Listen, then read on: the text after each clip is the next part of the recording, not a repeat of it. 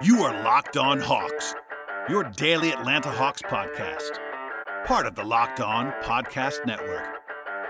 Your team every day.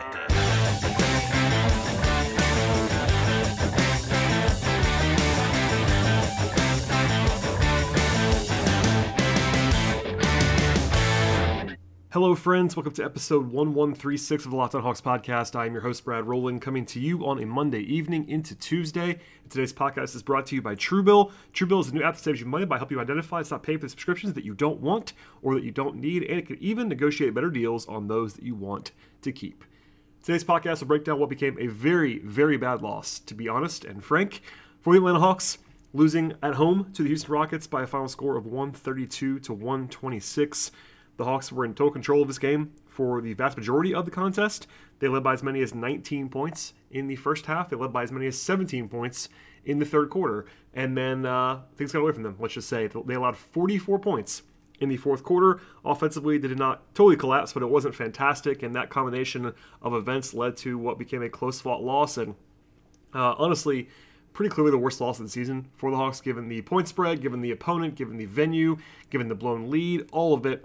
Um, this is a game the Hawks have to win, and they didn't win it. So we'll get into all that stuff. But at that, at the very least, the Hawks are now below 500 mark for the first time in a while. They're one and four in the last five games, and they have five consecutive home losses, which is a little bit jarring after the way they started the season with an eight and one record at home. They're now eight and six at, at, in their home building, and uh, a lot to get into on the podcast today. By the way, if you're a new listener, welcome aboard. I'm sure it's not the greatest, uh, most fun podcast in the world for you, at least episode wise, but uh, please subscribe to the podcast. Please tell your friends, and we'll dive into the game now.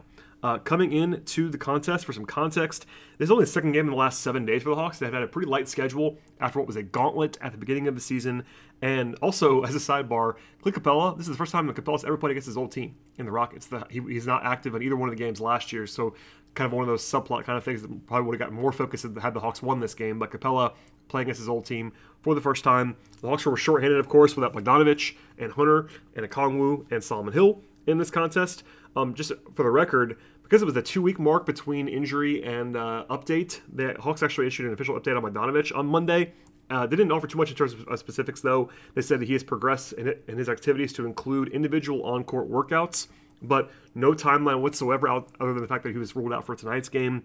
I'm not really sure what to make of that. Uh, he's now missed six games in a row with the ankle injury. He's been out since November 27th. But with Hunter still having at least three, four, five weeks to go, he's now about halfway through his eight week timetable projection.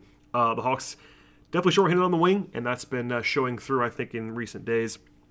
Um, same starters for the Hawks in this contest. They brought Cam Reddish off the bench despite having no restriction on minutes whatsoever. Um, they could change it up at some point in the future, but for now, Cam's staying in that role with TLC starting. And the Rockets in this game were without Jalen Green, Kevin Porter Jr., and Danuel House, three of their top seven or eight guys probably on paper coming into the season. But um, spoiler alert, the Rockets got a lot of stuff in this game from their veterans. Uh, this is a young team that's rebuilding, but guys like Eric Gordon and DJ Augustin were the reason, and David Nwaba were the reason why uh, Houston won this game, which is kind of crazy to uh, think about. With that said, the Hawks close as about 10 point favorites, according to our friends at BetOnline.ag in this game. That was the fourth time this season the Hawks had closed as double digit favorites, and they were 3 0 before this. And that wasn't the only reason why this is the worst loss of the season so far for Atlanta, but definitely contributes to it. You know, usually when you're a double digit favorite in the NBA, you're going to win, you know, 80 plus percent of the time. Uh, it's not 100% by any means, and uh, even at home, Houston's got NBA players, and they, you know, they play hard all that stuff, but still a uh, very bad loss all the way around for the Hawks. We'll dive in now to the game itself. And in the early going, the Hawks did start out um, bombing away from three and scoring. They had an 8 0 run early on. Um, they got some foul trouble, which is definitely a theme throughout this game. Collins got two fouls in the early going, had to sit with sort of the auto bench for Nate McMillan. Um, Houston did kind of rally back with 19 points in the first five and a half minutes. They were really cooking with Eric Gordon having 11 of his own, and the Hawks had some turnover issues in the first quarter, um, which is actually weird for them, and they actually kind of calmed down from there. But worth noting that on uh, rotationally, they went to Reddish as the first sub after Gallinari came in for Collins for foul stuff. It was Reddish who actually got a nice catch and shoot three on the first trip of that he actually played in this game. They had a steal after that. I thought he played pretty well, all things considered, in this contest. Um, Trae Young kind of cooked Josh Christopher for a while there. Um, seven points on two possessions. He actually had a step back against Christopher, who went flying. Then Trae kind of waited for him to get back into the play. He jumped into him. for a four point play, and then the next possession, he crossed him over again. So Trae had an awesome offensive game in this contest, but that was kind of the highlight of that was that he was really just kind of abusing Josh Christopher in that first quarter. There was a 15 2 run by Atlanta late in the opening period to take a 12 point lead, um, sort of kickstarted by Trae on that early stretch against Christopher. They went to a full bench unit late in that period because of the uh, foul trouble with Gorgui Dieng playing some center, with John Collins having two fouls. But the Hawks did lead by 10 at the end of the first quarter. They had a 142 offensive rating. Trae Young had 16 points in the first quarter, his highest scoring first quarter of the season, his second highest scoring quarter of any kind this season. And the Hawks had seven threes on 14 attempts in the first quarter. They were kind of bombing away and being pretty efficient and effective offensively. In the second quarter, it was kind of more of the same for the most part. Gallinari red a couple threes early on. In fact, the Hawks had nine three pointers in the first 14 minutes. They were actually on pace at that point to set the franchise record again. That didn't happen. It kind of slowed down from there. In fact, they didn't have another one the rest of the first half. But they were hot early on. Um, there was a very bad missed call against Gallinari at one point in the second quarter when he just didn't touch KJ Martin who was on the way to the rim. Uh, they could have challenged that and probably would have won it, but actually they saved the challenge effectively and used it later on in a pretty big spot for the Hawks. Didn't matter, of course, in the end because they lost the game. But that was a good non-challenge in retrospect, though, from from uh, from Nate. The pace kind of slowed down a little bit late. I, I, I, I guess I should say the middle of the second quarter. But still, the Hawks had this like slow developing run. It was a 12-2 push over like several minutes to go back up by 19, their largest lead of the night. Um, there was a huge ball by John Collins, um, Garrison Matthews. They got into the bonus, kind of grounded it out a little bit. Um, they sat John though again when he got his third foul with four minutes left in the half. That was uh, not one that I liked very much, and the Hawks did not um, close very well in the first half, which was kind of a red flag at the time. They led by 19 with four minutes to go, and only were up by 11 at the half. In fact, it was it was actually nine um, at one point in the final minute before Gall- before Trae, I should say, got to got to the free throw line. But um, still, reason to be positive at the first half. Up by 11, um, a season high 69 points in the first half from the Hawks, a 130 offensive rating in the first half. They didn't make a three at the end, but they got to the line 17 times, made all, made 16 of 17. Trae had 21 points. That's the sixth time this season where he had 20 points and a half. He was very good. Cam had 12 off the bench and played very well in the first half. So a lot of positives to get into in that opening period. I guess opening two periods. Defensively, it wasn't like the Hawks were terrible in the first half, but still, the Rockets did score about 1.14 points per possession, which is well above their baseline usually. And again, it was kind of a red flag in retrospect to look back at the end of the first half and say, look, the Hawks should have put this game away a few different times, I would say. But especially then, it was 19, it was kind of tumbling down the hill, and the Rockets kind of found themselves at the end of that first half and uh, made this thing obviously a lot more, more competitive than it was supposed to be. Uh, we'll get into all what transpired in the second half and a lot, a lot, let's just say, to get into in the second half. Before we get to all that, a word from our sponsors on the show today, and the first of which is Truebill. Do you know why free trials renew without your consent? It's a business scam that's out to get you. Don't let corporate greed pocket your money. Instead, download Truebill to take control of your subscriptions. Truebill is the new app that helps you identify and stop paying for subscriptions that you don't need, don't want, or simply forgot about. On average, people can save up to $720 a year with Truebill, and because companies make subscriptions hard to cancel, Truebill makes it incredibly simple. Just link your accounts, and Truebill will cancel your unwanted subscriptions in one tap. Your Truebill concierge is there right with you when you need them to cancel unwanted subscriptions so you don't have to. And Truebill is awesome for someone like me who has a ton of subscriptions across the landscape. Sports makes it so I have to keep a wide swath of information, and it's really, really valuable to have Truebill to make sure that I don't get bamboozled. Truebill has over 2 million users and it's helped them save over $100 million. Don't fall for subscription scams. Start canceling today at truebill.com slash locked on NBA. Go right now to truebill.com slash locked on NBA. It could save you thousands per year. Truebill.com slash locked on NBA. Today's show is also sponsored by Stance. I've been hearing a lot about Stance apparel lately, especially because they've been launching a new line of active apparel. Plus, it's holiday gift giving time, and Stance is the coolest gift that you can give. It's incredibly comfortable and well made. Their socks, their shirts, their joggers, and their hoodies. And Stance is so much different than everybody else because honestly, a lot of the stuff is boring socks, underwear, apparel that we to settle back in for at the end of the day. But Stance changes the mindset by offering color, comfort, and creativity like no other. Stance was founded in 2009. We're presenting a radical reinvention of socks, underwear, and active apparel with a sharp focus on comfort, quality, and creativity. Stance brings an atypical aesthetic alongside some of pop culture's hottest collaborators for the ultimate in style and self expression because everything you wear should be a direct extension of who you are and how you feel. Stance believes that the perfect fit matters more than fitting in, that those who feel good do good, and you can go see for yourself by registering for an account at stance.com and get 15% off your first purchase using the promo code locked on at checkout to apply. Once again, that is promo code locked on at checkout, 15% off at stance.com. Enjoy the color and comfort of a less ordinary life with Stance. All right, so the third quarter uh, wasn't terrible by any means. The Hawks actually won the quarter by two points and uh, it felt worse than that, but still, the Hawks didn't uh, put the game away, but they did kind of keep control of it. They had some foul issues in the early going. Um, after a nice, actually, quick trigger three from TLC early in the quarter with no, no hesitation whatsoever, that was good to see.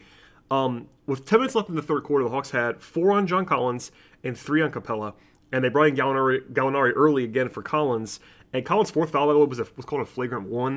That was a pretty soft call in my mind. I get why it, it might have been letter of the law, flagrant foul, but kind of a weird call there. There was a seven minute stretch, though, late first half and the early second half, which the Hawks lost that seven minute stretch by 11 points. And that kind of gave a little bit of the footing away. They you know, the lead went from 19 down to 8. Then a nice little run from Trae Young, a 5-0 personal run after that with a couple, couple jump shots. And at that point in the game, by the way, Trae had 26 points on 14 shooting possessions, which is uh, clearly uber elite in terms of efficiency. But they struggled to put the game away, basically. Um, they kept Trae in for a long time, and justifiably so.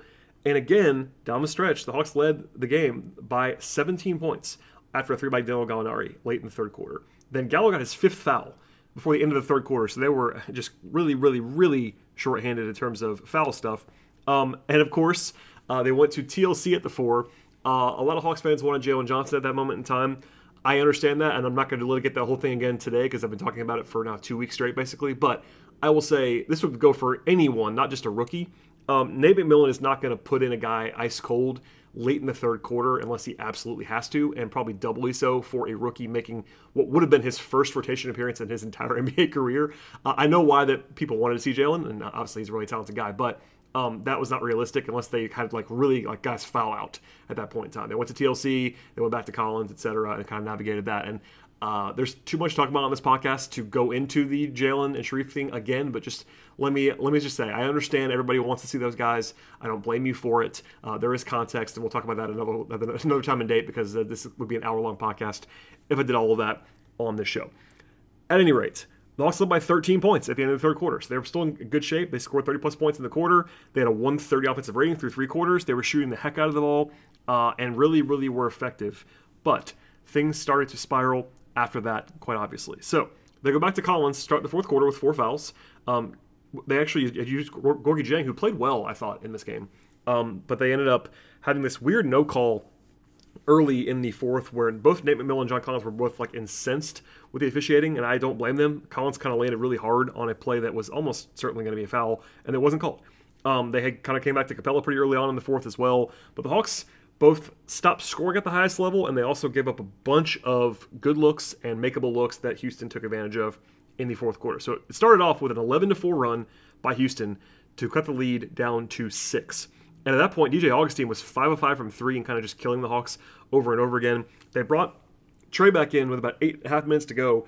A little bit later than I wanted, but still not like totally inappropriate they played him with Lou Williams for a while, which I didn't understand because you know that Trae Lou lineup's not my favorite in the world anyway. But Lou had not been like you know, he, he wasn't terrible by his standards in this game, but I don't think you want to go to that lineup when you're winning more often than not. It's more of a high variance look, which you don't want when you're winning.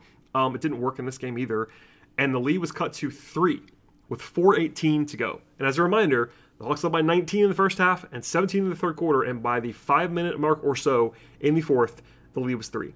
Uh, Houston hit six threes in the first seven and a half minutes of the fourth quarter. They had 28 points in seven and a half minutes, and uh, that was really the problem. Uh, and then the crunch time stuff also on top of that.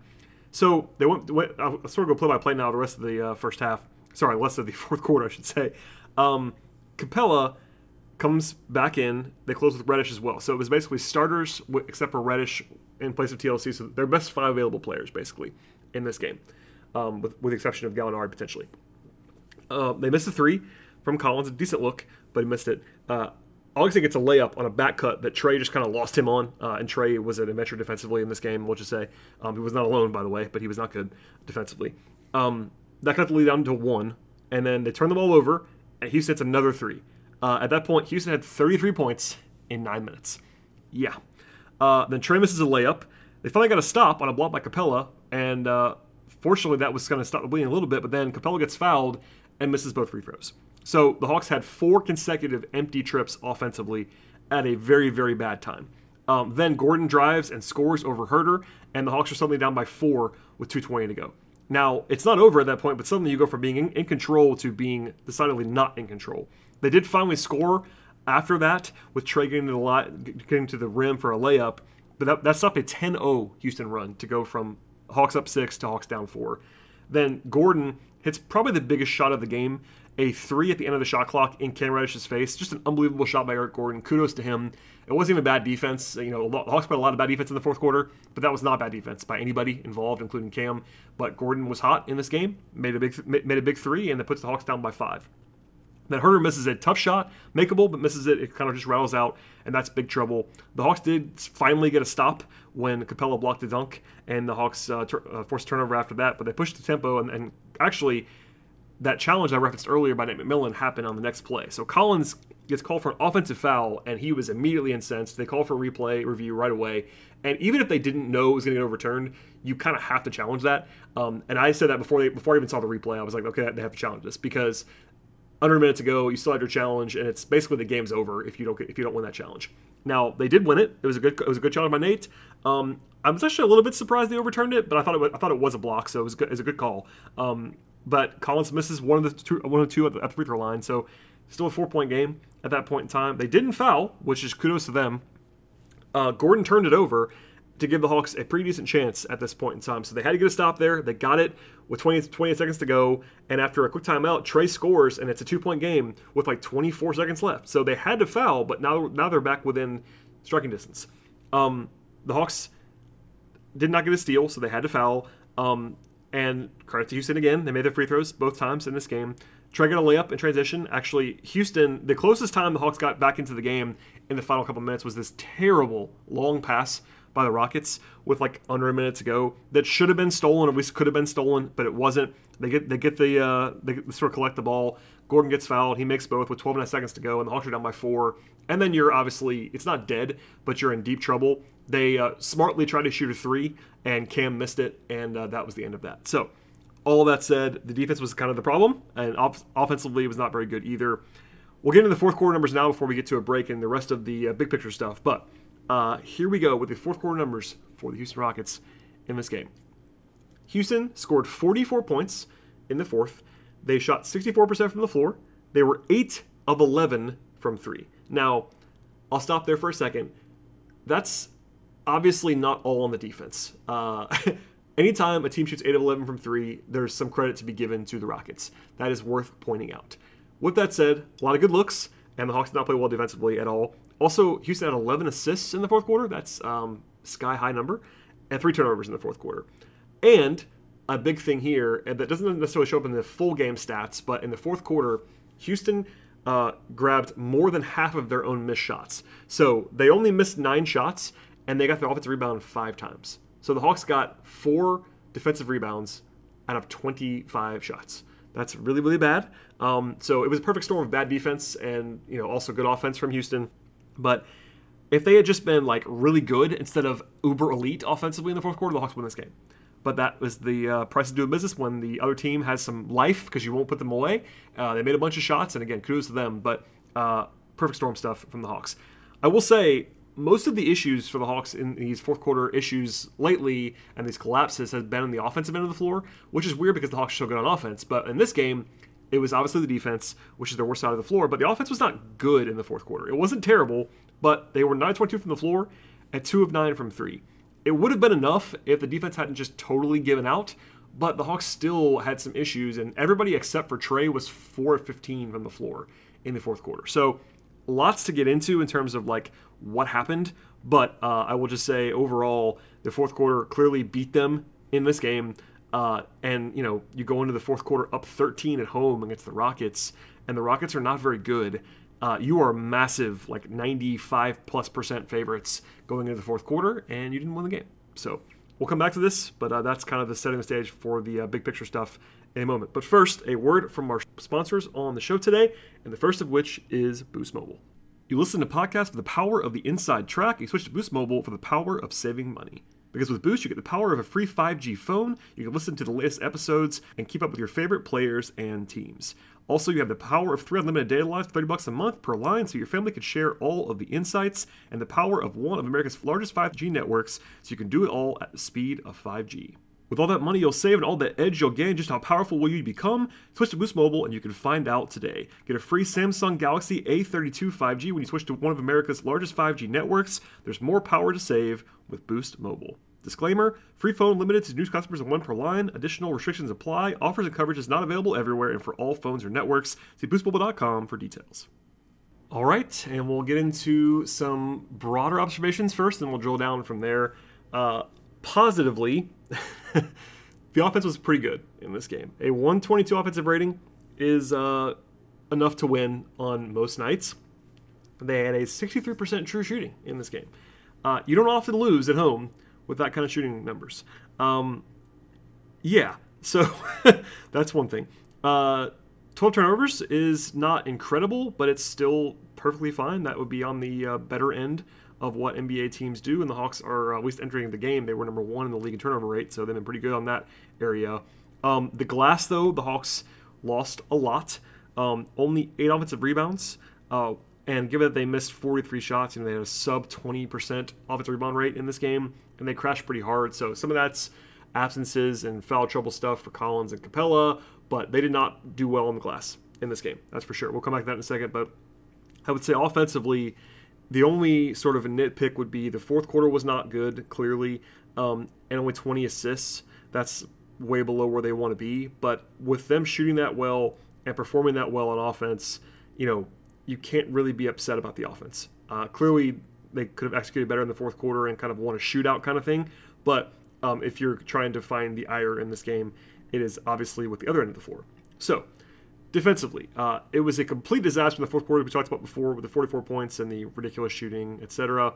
For the full game, though, they allow a 130 offensive rating to the Houston Rockets. Uh, the Rockets this season, coming into the night, I believe were 28th or 27th in offense. Um, so that tells you kind of what happened there. Um, this is a bad offensive team. Now, they were playing some of their better guys that maybe haven't played a ton this year. They're playing their vets. They're playing without guys like um, Jalen Green and Porter Jr., who are talented but may be hurting them right now in terms of just being on the court and being young. With that said, the Hawks were very bad defensively in this game. They allowed 19 three pointers. They allowed 20 second chance points. That is way, way, way too many. And the Rockets only had three turnovers in the second half on their way to 74 points.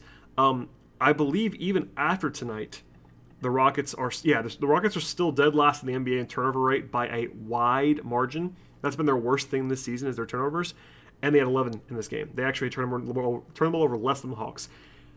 Again, the Hawks came into the night number one in turnover rate on offense. The Rockets were number 30 in turnover rate on offense. You could not have a bigger gap than those two teams, and the Hawks lost turnover battle. Now, they weren't terrible in that, but that's something to uh, focus on as well. So, uh, there's plenty of blame to go around about the defense. I think, uh, in general, you would have a harder time finding the guys who played well defensively in this game um, than the guys who didn't. I think everybody didn't for the most part. But um, you know, on a night in which there was some genuine positivity on offense, the defense kind of outweighs that, and it is truly breathtaking to give up 132 to this Rockets team at home, including 44 in the fourth and 74 in the second half. Player wise, before we get out of here, um, we'll start on the bench first. Uh, only five guys played. It was uh, there was 12 guys active, so the guys who did not play, Johnson and Cooper. Again, saving that for later. Uh, I know Hawks fans are not upset, are not happy about that. I totally get it. We'll leave it there for now. Uh, Delon Wright, I actually thought probably should have played more. Uh, he was okay, had two points, two assists, had a block shot, played decent defense. I thought he was uh, better than Lou Williams, even though Lou had 12 points. And I'm not. I'm sure there. Are, in fact, I know there are some fans that can't possibly think that a guy that had 12 points was worse than a guy that had two points. I think that's definitely true. You know, Lou. Um, I would say generously because Lou did score 12 points on 10 shooting possessions. That's pretty efficient. Um, he gave you something in this game. Uh, you know, famously, I've said that Lou, when he's struggling to score, doesn't really give you anything, and that is still true. At least he gave you some points in this game. But defensively, it was very bad. He was minus eight, and I think Delon should be playing more than Lou. Um, I understand those guys are paired together most of the time, but even when they went to the two point guard lineup, it was with Tr- with Trae and Lou, and I don't really understand that at all. Um, Gorgui Dieng, I thought was pretty good off the bench in spot duty. You know, he does not necessarily been in the rotation every night because of the fact that they just kind of used Collins as the backup center. But with all the foul trouble, Gorgui gave them good minutes in this game. He had eight points, he had two rebounds, he had a steal, he had a block, he had two threes, got to the line for two points. Um, he wasn't fantastic, but did his job for sure. Uh, Cam, I thought, was a genuinely bright spot in this game. He did not score in the second half, but had 12 points on 10 shooting possessions. That's pretty efficient for Cam. Had two steals, had a block. He was active defensively. Um, had some one on one issues defensively, but um, generally made some plays and was not the problem. I thought it was a, a pretty nice step forward for Cam, and uh, he was one of the better guys in terms of their normal baseline in this game. Gallo was actually plus 13, ended up fouling out, um, made some shots. Defensively, he was attacked as he always is, um, but you know it's hard to get upset with Gallo on a night when the Hawks generally succeeded when he was on the floor. Um, that was because of the offense. They were really cooking when he was on the floor for part of the first half in particular. But he had three threes. He was only one of four on twos, which is better, which is not as good as you want him to be, obviously. But um, plus 13, 27 minutes for Gallo. TLC, 21, 21 minutes, 8 points, 3 rebounds, an assist, and a steal. I think defensively he's still been pretty good. Offensively, he was not fantastic other than a nice catch and shoot three that he took early in the third quarter. Um, is not his fault, but they were not great on this on this night when he was playing. I think Reddish is the is the more talented player, almost certainly. Um, I don't know if Nate's going to stick to Cam off the bench. I don't think it's like you know malpractice to not start Cam because they, they like him in that role, but I do think that Cam should play like this kind of minutes. You know, there's no reason why you have to change the roles as long as you're playing Cam more. And I always say this, but I'll say it again now. Um, I don't really care who starts for the most part. I think that's very much overrated. It's kind of who, who, who plays more minutes that I really care about and who closes. And uh, Cam played more minutes and closed, so no issues with me. Um, elsewhere, Kevin Huerter had a bad game for Kevin Huerter. Uh, five points on two of ten from three. Sorry, two of ten from the floor, one of seven from three. Uh, did have five assists, second on the team behind Trae, and uh, no turnovers. But Kevin just didn't make shots in this game. Defensively, he wasn't terrible, but not his best either. Um, Clint Capela a mixed bag, we'll say. I know friend of the podcast, Tower Jones, not pleased with Clint Capela on, on, this night, and I totally understand it. I think that Clint's numbers are they make him look better than he was. He had 12 points, 16 rebounds, and two blocks. On the surface, that's obviously pretty good, and rebounding wise, he was the only guy on the team that had more than seven rebounds. But I don't think he was physical by his standards in this game. I don't think he's had quite the same burst the last few weeks.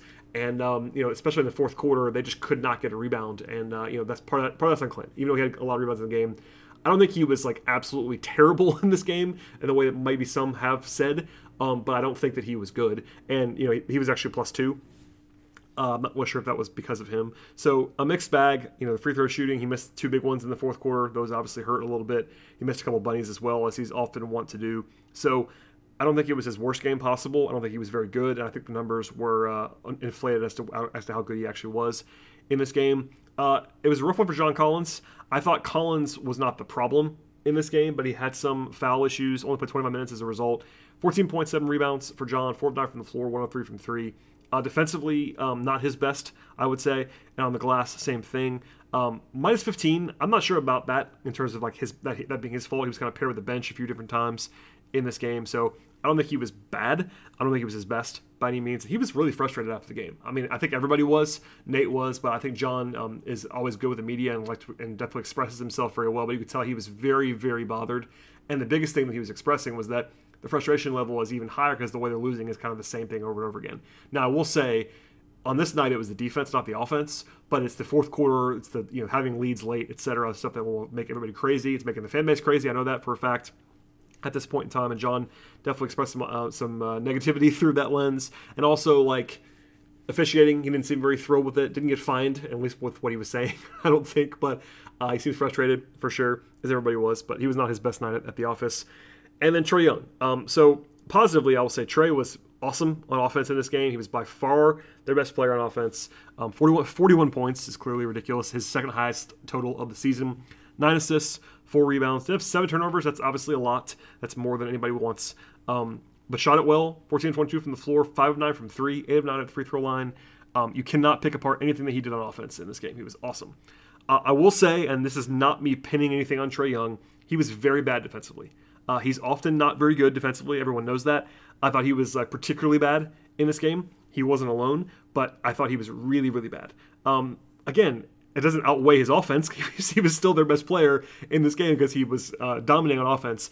But um, th- between the turnovers and the defense, he maybe wasn't quite as good as the 41 and 9 would tell you. But even then, no blame for Trae. It's just that defensively, if you're looking for some culprits, he was one of them. Not the only one, but one of them for sure.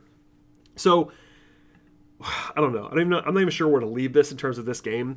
Uh, I will say, candidly, I am. I try to bring the rational angles to the podcast. That's one of the things that I pride myself on is that when the Hawks win by a ton, I usually will find a reason or at least express some kind of, you know, leveling out a little bit. When they have bad losses, I will try to pi- always point out the positives and try to give you some context.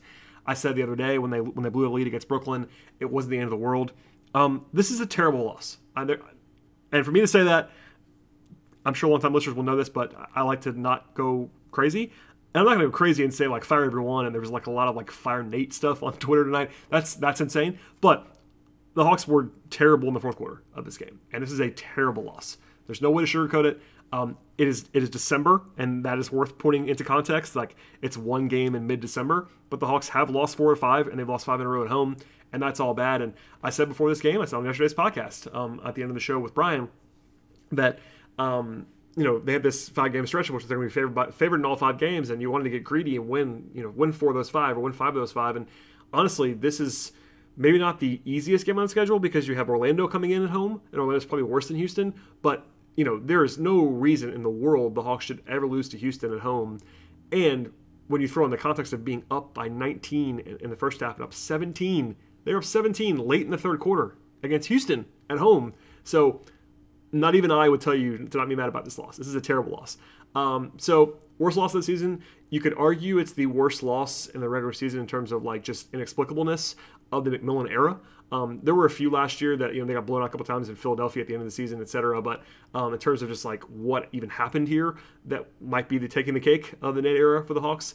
Um, fortunately, they will be back on the floor on Wednesday um, on the road against Orlando. They can win that game, obviously, but it was not fun at the office. I understand, and I put myself in my fan shoes when I was more of a fan uh, back in the day. I would have been losing my mind tonight. So I totally understand. It's a bad loss for the Hawks, and uh, we'll leave it there for now, but uh, certainly not one that anybody enjoyed at State Farm Arena on this Monday.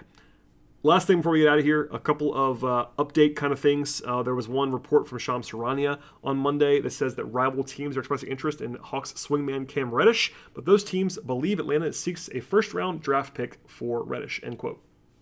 No surprise at all for me. As I've said a few times on on the show, I'll say it again now. Um, this is basically where stuff's been for a long time, like almost a calendar year at this point, where Reddish is available, but the Hawks are asking for real assets in return, including like not just a fake pick, like a late first round pick, but they, they want a real pick or more for Cam. So that's kind of why he's still on the team right now. They've not gotten that offer, and they're not trying to give him away by any means. I think he's available. That's not a secret. It's been that way for a long time. We talked about the draft, talked about it after the draft. So no one was surprised by that report that it's paying, paying attention, but it was out there on Monday, so I at least wanted to pass it along. In that same report from Travis, sorry, from, Shams Charania about Travis Schlenk, uh, there was a report that he's expected to receive a new contract extension by the by the time the offseason arrives. No surprise there. You know, Travis built a team that made made the conference finals last year. Um, obviously, um, he was going to be rewarded at some point with a new contract. There was no real um, question about that in my mind, but it was not done at this point in time. Seems like it will be done in the near future and he deserve, he, he definitely deserves that. Also reported by Shams that Landry Fields, the former uh, NBA player and also current assistant GM for the Hawks, is quote trending toward being promoted to GM. Um, people people sort of read that as being like him replacing Schlenk. As a reminder, Schlenk is now the president of basketball operations. And people always refer to him as the GM, but he's not the GM anymore. Uh, that's the title. He's the decision maker, but he is the president of basketball operations. And this is actually a setup that the Hawks used to have. When Mike Budenholzer was the uh, president of basketball operations, they had Wes Wilcox, who was his number two, and Wes was technically the GM. Um, so Travis would be obviously getting an extension to be in the, in the current role that he's in, and it'd be mostly just a title bump for Landry, Landry Fields. He's already the number two guy on the Hawks front office, but um, a promotion of some sort underneath that, and uh, probably a bit more money, all that stuff. But uh, nothing out of the ordinary there. Just wanted to at least make note of that because it was a national report about the Hawks on Monday. As I referred to before we get out of here on the uh, podcast, the Hawks do play on the road against Orlando on Wednesday. The Magic will enter that game with the worst net rating in the NBA um, at minus 10.5 points per 100 possessions. They are, I believe, bottom three in both offense and defense. So the Magic, um, at the moment, are the worst team in the league, I think. Detroit has a worse record than Orlando, but Detroit is getting a little bit. Well, I guess just, I mean, Cade Cunningham's coming on, but they, they actually did, did lose Jerami Grant. So I'll just say this: Orlando is one of the worst two teams in the league, in my mind, along with Detroit. So it's on the road, uh, and obviously the Hawks lost to a bad team tonight, but it's a very winnable spot for Atlanta and uh, that'll be the next podcast in terms of game stuff that we do on this show. In between, though, as I said yesterday, I am planning to drop the second half of the Brian Schroeder podcast that I recorded over the weekend. That will be up on Tuesday evening into Wednesday, and then we'll have a new podcast again after that with uh, all my thoughts from Hawks Magic on Wednesday evening. So please subscribe to the podcast. Hopefully, do not tear your uh, hair out too much after this frustrating loss for the Hawks. Please tell a friend about the show five star feedback, all that fun stuff. And we'll see you again tomorrow night.